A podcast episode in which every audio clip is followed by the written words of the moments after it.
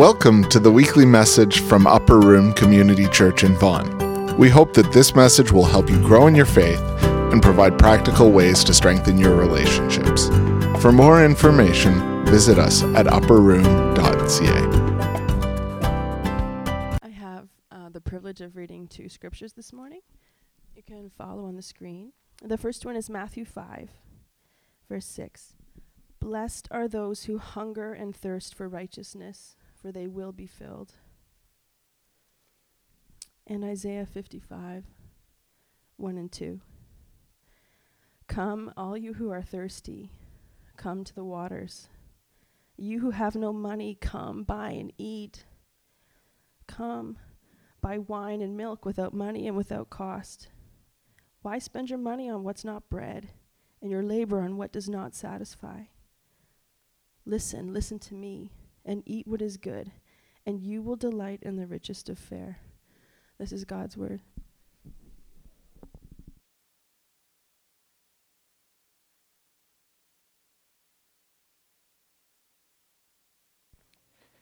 Morning, church. I was uh, talking with somebody the other day and laughing about um, how when, when Jen and I first got married, it, it, was, I think it was like the second Saturday. And um, I w- had been living in an apartment, and she moved in, and it was the second Saturday of being married. And for me, Saturdays are like, hey, wide open, lots of possibilities, no certainties. That's the best day possible. And so we're about, I was kind of thinking, okay, whatever's going to happen today. And she says, we got to clean today. And she laughed at me still. She said, You sat on the edge of the bed. And she's like, You slumped over like this eight year old boy looking at me saying, What? We have to clean. She's like, Have you cleaned this place like since you moved in? I'd only been there two months. I said, No, like I've tidied stuff. She's like, Well, we were definitely cleaning. Now, nowadays, what I would be able to say, I would have the language to be able to say to her, Honey, cleaning is not life giving for me. At that point, that I had nothing. I just kind of slumped over. I had no good argument. But that was that's the language I would use today. For me, and I can be honest, okay, now some of you I know you have parts missing in your brain. Cleaning is life giving for you. It's not for me. Uh, what's life giving for me is, like I said, a day full of possibilities but no definite plans. Um, What's life giving for me is cooking. I actually really like uh, after whatever work day. I love coming home and just chopping stuff, putting on some music, like just like cooking, barbecue, grill, whatever, stove. Like I, I've and actually just only been the last couple years. I find that really life giving. Um, I love uh, hanging out with people that I've known for a really long time. Like there's something kind of life giving about people who've known your story for a long time. Of course, love to play sports with my kids. I love to play sports, I love to watch sports. Like I find that life giving. What, um, what sucks the life out of me is like um, detailed planning. I, I, find that so draining, so difficult to do. I can't like, or if like every bit of my schedule is accounted for over the next foreseeable future, I find like, oh, um, cleaning is not life giving. That, that I find like, oh, I don't like that. Um, home projects I like, but fixing things that are broken, not life giving. Because when you're done, you just got back to zero. Like nothing's moved forward. You just had to do like I don't doesn't matter. Other people they just like doesn't matter what it is, fix it. So I want you to take just a couple minutes with each other and just trade stories. What's either like really life-giving for you or do you just find like like sucks all of the lifeblood out of you? Like just just a couple one or two uh, just take a few moments to do that.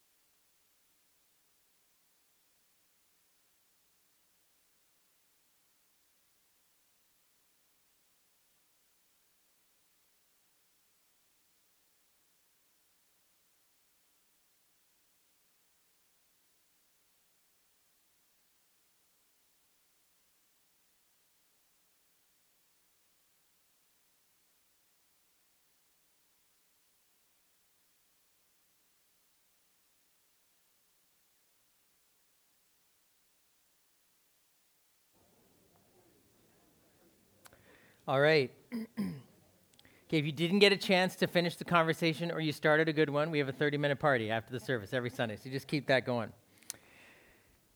Um, you know, the scriptures that we have in the New Testament were translated from um, thousands of Greek manuscripts um, that are um, pretty, pretty uh, close to the time of the original writing. And so, um, you know, the, the people in the Bible spoke in like in, in Hebrew and Aramaic, and it was translated. And so we have a Greek translation of the Old Testament and a Greek translation of the New Testament. And one of the beautiful things about the Greek language is they say it has a very um, wide lexical range. In other words, um, it has rich language in it. So it has four different words for the word that we translate love.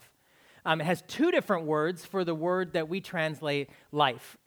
and the two words are bios and zoe. And the word bios is where you know we get the idea of biology, um, and so bios is like physicality, anything to do with physical life. But the Greeks had this other word for life they, they called zoe, which is uh, vitality. This idea of um, what is real living. Like we say, oh, something makes me feel alive. You don't mean something makes the blood course through my veins and the heartbeat and the brain go so that physically I'm breathing. No, no. You, what you mean is Zoe. Like something, there's things that make you feel alive. We talk about like what's life giving for you or what's life draining. You're not talking about bios in that conversation. You're talking about Zoe.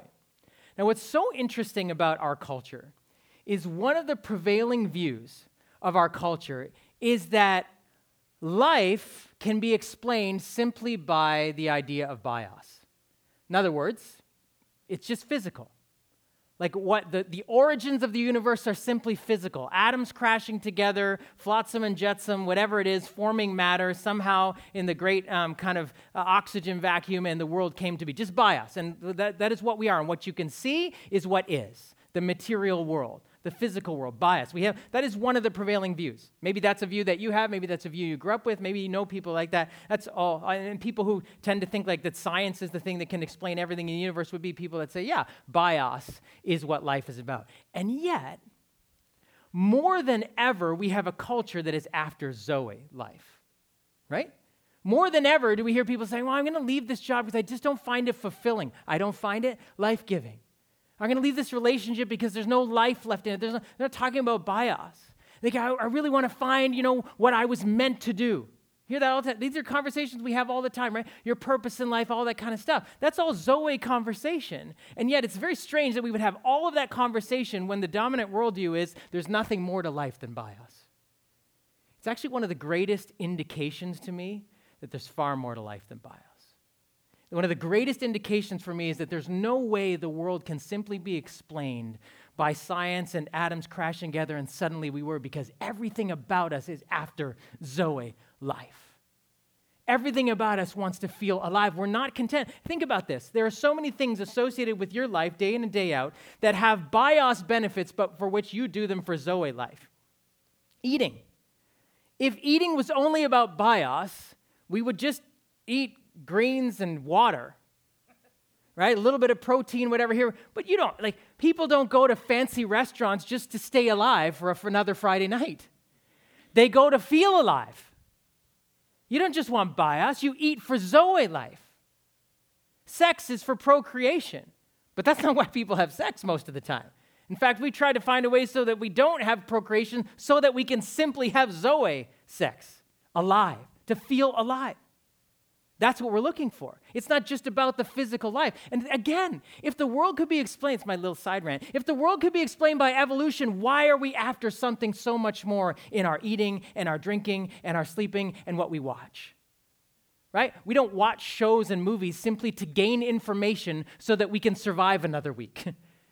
We watch them so that we can feel alive, so that we can be pulled into a field and a world of imagination. It's why we read books and novels, and some of us love science fiction or fantasy or whatever, because it pulls us into another world of imagination that somehow makes us feel alive in a different way. There's nothing wrong with that. This is life, this is real life. The Greeks had it right. That you and I, in a sense, so much of our lives are in search of what it means to feel alive, what it means to give life. But I can bet you this. In the conversations you just had, when I said, you okay, talk to each other, what gives you life? Did anyone say religion? No. Right? Nobody thinks religion gives them life. In fact, every, many people would say, no, religion sucks the life and the fun and the joy out of everything. That's why many people in this culture are like post religious. because it's all about rules and it's all about things. It's not about real life. And so we don't want anything to do with that anymore. Religion doesn't give life. Which is why I said to you last week at Church in the Park whenever someone says to me, Are you religious? Emphatically, no. Because religion doesn't bring life. God, on the other hand, is an entirely different story. The beginning of the scriptures, the beginning of the story of the world, the story of you and me and our relationship to God, begins with, with this verse in Genesis 2 7. I want you to look at this. It's God creating the world. He says, then the, Lord, then the Lord formed a man from the dust of the ground and breathed into his nostrils the breath of life, and the man became a living being. The breath of life, the Greek word that those who translated the Hebrew Old Testament into did not use the word bios. We think it's describing, oh, it's bios life, this is how on God breathed. Yeah, God did something and created the world. He did. But that's not what the writer's actually saying. He's saying God breathed the breath of life, the breath of Zoe life. In other words, God made human beings fully alive. That's the beginning of our story is that we were made to be alive. Someone says, "Oh, religion or Christianity, it's all about deadness." No, let's take them to Genesis 2:7. No, the world began with God breathing the thing into you and I that we are all after.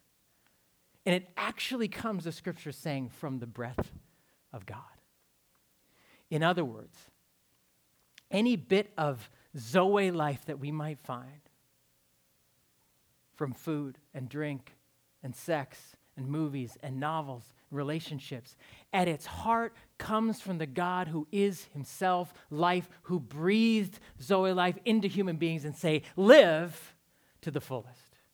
That's where it begins. And interestingly, if you continue the story, human beings, as they rejected God, as they walked away from God, as they chose not to trust God, as they moved away from Him and said, We're going to do life without you, what happened? They were cut off from the source of life. And the rest of the Old Testament, you should read it, but if you want to summarize the whole thing in two ways, then neither irreligion nor religion could get you back to life. Neither irreligion or religion could get you back to life with God.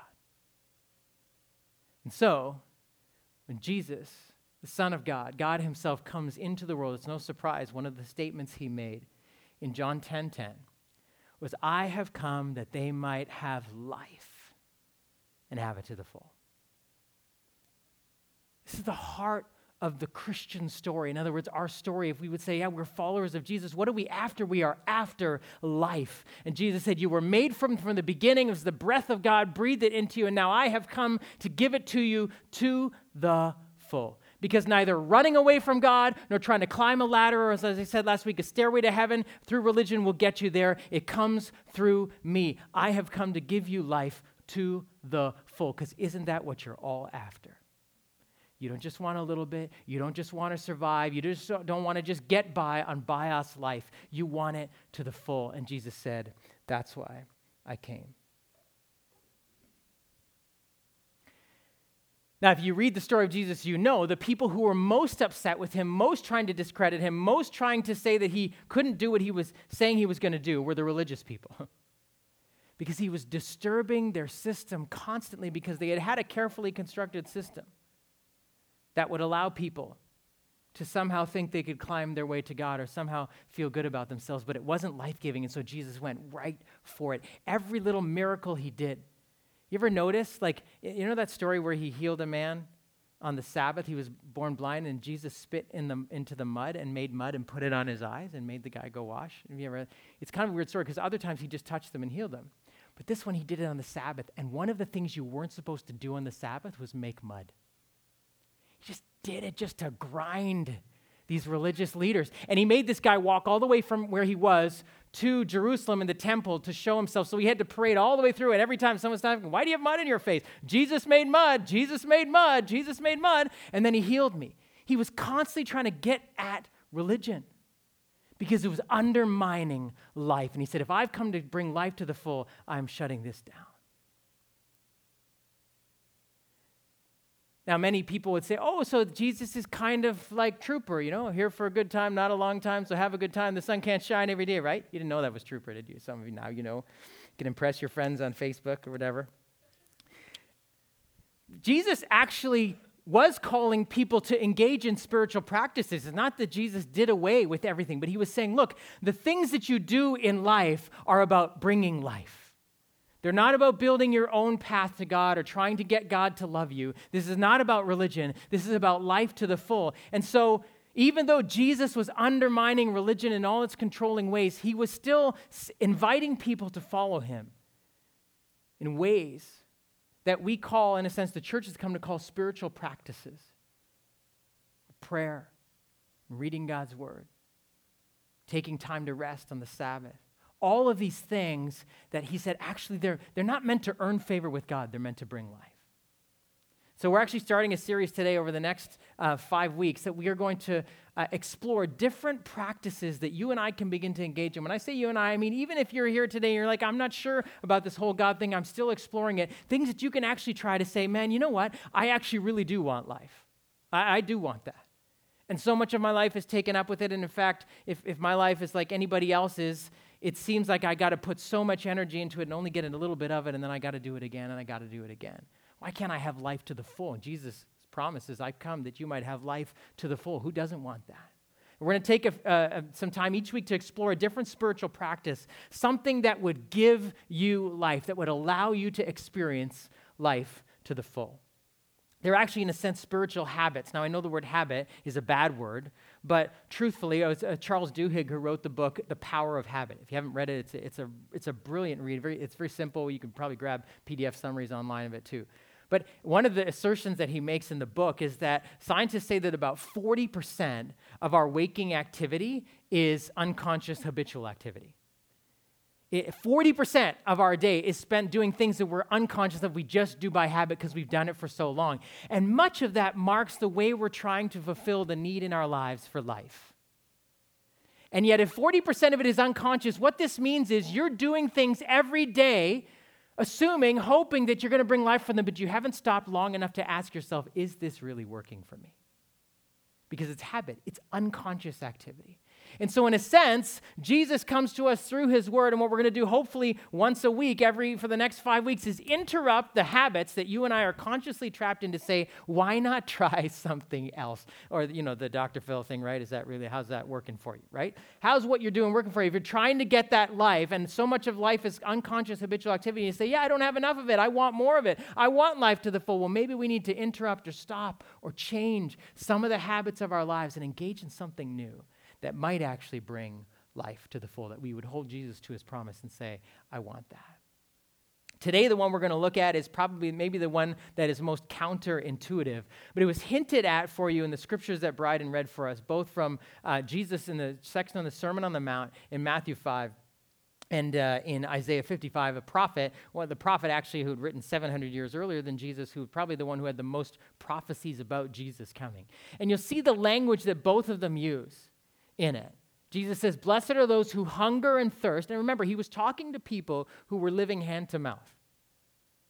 They were farmers, they were carpenters, or they were uh, people who um, lived off the land in some way. And if it didn't rain or they didn't, or the animals got sick or whatever, they, could, they couldn't eat. And so it was a hand to mouth culture. And he's saying, Blessed are those. So many of them would have been people who didn't know where their next meal was coming from, or at least the next month's meal was coming from. He says, Blessed are those who hunger and thirst for righteousness. And the word righteousness just means the things of God, right things, God things. 700 years earlier, the prophet Isaiah says, Are you hungry? Are you thirsty? Come to the river. Come buy and eat. And he uses the term wine and milk, which, is, which were, uh, you know, like uh, if you had money, you had wine and milk. Otherwise, you know, you had water. So he's talking about rich food. And so he's actually, there's this, this picture of saying there's such a thing as spiritual food. It, it, there's such a thing as food that isn't just about bios, it's about zoe. It's about vitality. It was an invitation to become aware of the fact that most of your life is spent on the energies of bios, and yet there is more to hunger and thirst we read that today and go, yeah, of course, there's more, but this, this would have been very new and unique language and concepts. In fact, both Isaiah and Jesus were talking to people who had to spend most of their day with bread and water. Like, how long does it take you to get a loaf of bread? Like five minutes, right? But that wasn't their case. If they wanted bread, they had to make it. They had to make flour, and then they had to bake it, and they had to wait. If they wanted meat, they had to, I know some of you don't like this, they had to kill the animal, right? And get the meat. They wanted milk, they had to ho- hopefully have goats, cows, or go buy them from everything took longer so much of their life and their hours if they had water they had to get wells and you know one of the reasons that we've tried to help people with water overseas is because so much of time is taken up with trying to get clean water so much of life was taken up with trying to get bread and water and isaiah says to them why do you spend money on what isn't bread and labor work effort on what doesn't satisfy now they might have said to him, Well, what are you talking about? Like, what we, how are we going to live? If we, don't, if we don't actually like spend money on bread and water, we're not going to live. He says, Look, you do all of that. All of your life is taken up with the pursuit of bios, and yet aren't you hungry for more? Don't you want more? Isn't there something in you that has a hunger and a thirst for something more than the stuff of life? How much more for you and I? You know, it only takes us five minutes to get a loaf of bread, but how much of your life, think about it, is pursuing the kind of fulfillment and, and satisfaction that can come from being sort of not having financial stress anymore. For, for finally establishing that business that you've been running forever, where you know you can say, okay, we've arrived, or where the people who told you you'd never make it would actually have to eat crow because you did and you went more. How, how much of our lives going into trying to turn the heads of the person from, from whom we want affection? Whether it's a person of the opposite sex or whether it's our, our parents or whether it's our children who are adults now who seem to be not interested in relationship with us anymore. How much of life goes into like trying to get a, zoe life? And isaiah says to us why do you spend so much time and energy on things that don't satisfy or that satisfy for a while but you need it again? Instead he's inviting them in to a, a different kind of life. He says, Listen to me, and your soul will delight in rich food. It's this idea that there's something more. There's actually something underneath all of the pursuits that you and I engage in that we long for more. But the truth is that our lives are so busy. And, and we're not people in a sense who most of us have to live off the land anymore. So, so so much of life isn't taken up with time anymore of trying to just live hand to mouth. And yet, how many times in the last month when someone says, How are you? you said, Busy, right? Guilty, right? We're so busy. So the words of Isaiah are the same to us. Why do you spend so much energy and time on things that actually don't satisfy? Because don't you still have a hungering ache for more? Don't you still have a parched soul, something that wants more? And it isn't just about physical versus spiritual, it's about physicality versus vitality. There's more that you want to say, man, this is living. This is what I was made for. In all of the busyness of life, Jesus comes to us through his word and interrupts and says, Blessed are you. We all want blessing, who hunger and thirst for something more. What is the more? It is actually more of Jesus. It is more of his life in our life. It is more of his teaching, his wisdom, his purpose, his vitality. He said, I have come that they might have life to the full. Life to the full is found in me. The breath of God that, in a sense, breathed life into Adam and Eve at the very beginning is now here in human form the more of Jesus, the more of his life, the more of his Holy Spirit, the more of his word in our lives is actually something that we need. Because what did he say? He didn't just say, I've come that they might have life to the full. Earlier in that book, he said this I am the bread of life. and he said to the woman at the well in John 4, I give living water. He was presenting himself, again, like I said to you last week, no person who honestly reads the scriptures would conclude anything other than Jesus was offering up himself as ultimate reality. He was not a good prophet simply pointing to God. He said, If you want God, come to me. I am He. I am bread for your life, I am water for your thirsty soul. And so the question we have is okay, how do we get more of Jesus in our lives? How, this seems, for some of us, that's like really abstract. How does that actually happen? Well, one of the ways that we actually do that is a spiritual practice that I want to offer you up today it's fasting. The spiritual practice of fasting. Now, immediately some of us think, oh, fasting, like that, that's like, that uh, brings connotations like deprivation, self punishment, and, and some religious traditions, and for many years, that's, that's what fasting is, is to make yourself go without in order to kind of feel bad or somehow that God would look at you as holy because you're kind of punishing yourself. And even some in the monastic life believed in this kind of self punishment that if I was punishing myself, then God would look kindly on me. It's kind of a weird idea. but, they, but they believed that. And so many of us, we think the idea of fasting, it's like, oh yeah, it's going without, or it's, you know, uh, it's, it's, it's trying to um, make myself want less, or something like that. And, and it may have some of those values, but that's actually not why Jesus presented fasting to us. And we know this because when Jesus was walking around his disciples, the religious people who used to fast a lot were bothered by the fact that Jesus' disciples didn't fast. And so one day they said to him, Hey, how come your disciples don't fast? And he said something really interesting to them. He said, They don't need to fast because I'm with them. But one day when I leave, then they'll fast. What was he saying? He's like, fasting is a way for them to get more of me in their lives. They don't need to do it now because I'm right here. But one day when I go, then they will fast. Why? So that they can have more of me present with them just as if I was here.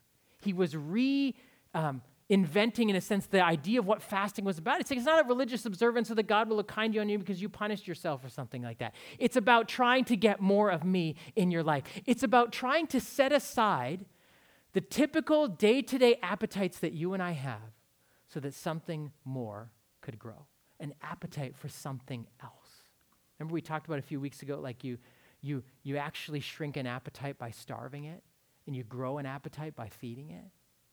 Kind of what fasting is. It's setting aside, it's trying to shrink one appetite, not so that you can um, be holy before God or something, but so that you can grow an appetite for something more. And so, in that sense, fasting is voluntarily going without X, something, for the purpose of connecting with Jesus.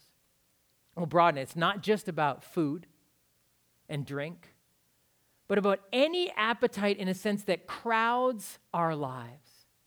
The amount of time we spend watching stuff, eating stuff, on our devices with other people talking about stuff. The amount of hours that that takes up in our lives, truthfully, crowds out our ability to see and know and experience Jesus. It's noise that's constantly there in my life and your life. Sometimes we feel powerless to it because we're just, it's a product of this culture. I can't, I can't turn it off. I don't know how to get out of this rhythm. And fasting is one of those spiritual practices that Jesus says, try this, interrupt the habitual rhythms of your life to try to get more of me there. And so, in that sense, it's this fasting pauses enjoyment to make room for nourishment. Get that? Fasting pauses enjoyment, the good things that God has given us food, and drink and sex and watching stuff, reading stuff, interacting with other people. They're all, they're all good things. But fasting says I'm going to pause that so that I can increase my nourishment, that I can actually get real food into me, real life. Because I realize life isn't just about bios, it's about Zoe. And it's not actually about all the things that I think it is. There's something more and deeper and more profound. And I want more of Christ in my life. In that sense, it's a journey of faith. It's a journey of faith. It's pausing something. And certainly it would have been to people who lived on bread and water. And Jesus is saying, hey, blessed are you if you hunger for something more. And Isaiah was saying, why do you spend so much time on just the stuff of life? Hunger for more, desire more. Fasting is a step of faith to say, if I go without this meal, or if I go without this drink, or if I go without sex in my marriage for a period of time, or if I go without this show, or if I go without my phone for a period of time, for this evening, I'm going to set aside, it's going to be a step of faith because I want more of Jesus in my life somehow.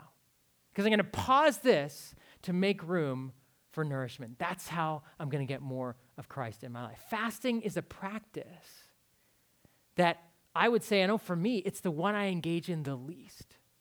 It's the one I think about the least. It's the one I least enjoy. it, it's one of those things, but it is a lost practice in my life. And even as I was teaching through it again this week, and I had just done it a little while recently when someone was um, asking for prayer. And a couple people were going to pray for them. And they said, Hey, we're going to fast. And I was like, Okay, I should probably do that too. Like, I'm the pastor. I should fast too, right? So I just fasted for that day. And I've fasted in the past where I just skipped um, breakfast and lunch. And for the most time that I fast, I don't feel particularly holy. I just feel hungry. It, it doesn't feel like very spiritual or whatever. But it was an act of faith. It's like, God, I don't know how this works, but like, I want more of you, excuse me, in my life. I want more of you in this person's life. So I'm just going to set that aside. But one thing I did notice is when we began to pray for that person, and, and we talked and we prayed, it was a long period of time.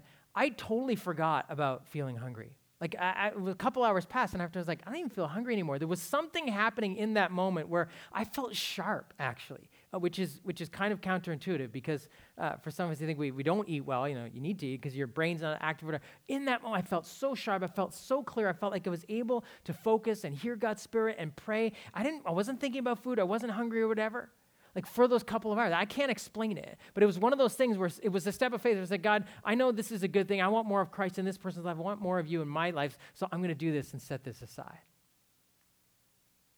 But one of the keys in fasting is to actually set aside something that takes up time in your life. A meal takes up some time. But like one of the things I've done uh, over the years, I'm going to do it again for this five weeks, is fast sports radio. Sports radio is time. It's time I'm driving in the car to go somewhere but like that's time I could do with something else. And so I want to give you a, a couple of things that you could po- potentially pause. And even if you think about this list, please do not think that if you do this, God will love you more or he won't, he'll love you less if you don't. This isn't about what you have to do, but if you're like me saying, you know what, I want more of Jesus in my life. I want more of Zoe life. I want to feel alive. I want to experience that, and the things I've been doing just aren't enough. Here's a couple of suggestions. Maybe something else comes to you. Maybe you're going to fast one day, and over the next five weeks, I want you to do this as we're going through this series, just to try it. Maybe you're going to fast a day, like skip all your meals, or, or maybe one meal a week for those five weeks. Uh, and, and, it's a meal that you could, you could get time where you can actually decide to, to, and I'll tell you what you'll do with that time in a second. Um, some of you need to fast screens. Maybe you want to fast TV or internet or Netflix or social media for that five weeks or one day a week in those five weeks. If you've never done a fast, start with a day or, or a, a meal time, like a period. But, but time that you can actually get it back and don't do something else with it for now. Just to keep that. Uh, maybe for some of you, it's hobbies, sports, reading magazines, novels, blogs. Some of you, it's like recreational shopping. And some of you are like, what's recreational shopping? And others of you are like, what? um, for some of you, your lives are so crowded, your schedule's so busy that you just need to look at some point, one of the next, in each of the next five weeks, you're going to say, you know what, we're going to pass on that. We're going to cancel. And if it's plans with me and Jen, I'm fine. We won't be offended. Say, you know what, VJ, we're fasting time with you. Okay, fine. You just need to stop because your rhythm and social calendar is just so busy. You just need to say, you know what, we're not going to do that. We're going to grab back that time. Others of you may say, you're going to power down your phone because it's constantly there, or you're constantly on it, or you're constantly distracted, maybe on, maybe on Saturdays or maybe on Sundays or maybe one evening a week. Anything that you can do, maybe it's after 6 p.m., to try to grab back that time. That's your pause, okay, whatever it is. And then you're going to make room for this either reading, praying, listening, or talking. Some of you are just going to carve out that time and read through one of the Gospels, biography of the life of Jesus. Others, you want to spend time praying. You're like, oh, I should pray for this. I should pray for myself. I should pray for my kids. I should pray for my friends. I should pray for my friends that don't know Jesus. You're just going to say, you know what? I'm going to have time to do it now. You're just going to pray for yourself and the people in your life. Others of you, you're going to pause listening to some kind of stuff. You're going to listen to worship music more. There's so many podcasts, leadership podcasts, sermon podcasts, some of the, there's no excuse for not getting good teaching. You know, even if you hate my preaching, there's great podcasts all over the world. There's no excuse for not being able to learn because it's everywhere. You need recommendations, ask me to get stuff actually into. So for some of you, you're going to use that time just to listen. And if it's a meal time, you got 20 minutes, you're going to do it. If it's a drive time, you're going to got 15 minutes. Or some of you have 45 minutes, you're going to do that. For others of you, it's going to be talking. And you're going to fast certain kinds of just ordinary conversation that you have with people and say, actually, what we're going to do is we're going to make room for spiritual conversation. We're actually going to meet together, and maybe you can do this as couples, maybe you can do this as friends and say to each other, hey, do you want to go for coffee? Because I want to talk about what Jesus is doing in your life. So you're actually kind of pausing what would be the normal stuff of life. How's things, this, and that. Let's just talk about Jesus. Let's talk about what's happening in your life. You may say, I don't know where Jesus is in my life. Well, that's, that's the beginning of a really good conversation.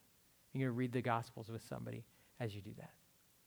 Whatever it is, here's why you do that. I'm going to ask the worship team to come up and lead us in response.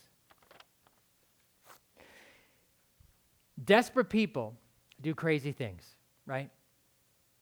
And when you have someone, you think about someone who is who is so desperate for food or so desperate for drink or so desperate for sex or so desperate for technology, what happens when they're when they feed themselves too much on it? It, it becomes destructive, right? Someone who's too desperate for food and eats too much of it is always going to it, destroys themselves and the people around them. It's, it's unhealthy. Someone who's too desperate for drink can destroy themselves and the relationships around them. Someone who's too desperate for sex and will do anything for it and wants more of it will destroy other people and themselves. Someone who's do, too desperate for technology or video games, social media, you know, actually can become addicted and destroy themselves. But, but if you get desperate and do crazy things to get more of God in your life, you'll actually be a blessing to everyone else.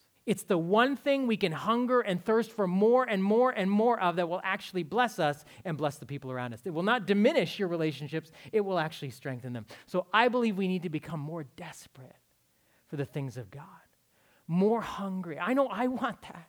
I want that. I want a life 50 years from now. You know, my dad just retired at the age of 70 and just finished his ministry. I want a life like that where I look back on and say, like, I have been hungry for and continually feeding on the bread of life and it has blessed me, and it has blessed my family, and it has blessed all kinds of people around me. I want a life like that. The more desperate we are for that, the more the world around us, if everybody in this church did that, man, the roof would come off this place. That's what's in front of us. It's what I want to take. And Jen's not here today. She's the conscience in our family, so I'm going to have to get her to listen to this message because she's going to say, What are you going to do about it? So I already have my answer. I already got my plan whatever your plan is, say, okay, God, I, I want, I want more of you. Just want to bless you this morning. Uh, for some of you, uh, a divine spark, a holy spark, where there has been kind of blackness or deadness or nothing, where you have not sensed the Zoe life of God. I want to bless you with a divine spark of something uh, for those of you that say it's just a little candle, it's a little flicker, there's something happening, I just want to bless you to see the hands of God coming around that flame in your heart and protecting it so that it's going to grow. And for those that would say, yeah, it's a fire, I just want to bless you with more. That this place would radiate with the breath of God that He is breathing into us. I just want you to know He is doing that for you. Kate said that over you, that this is a day He is speaking renewal and revival over your life, that you would sense the breath of God being breathed into you again. Would you receive that? Amen.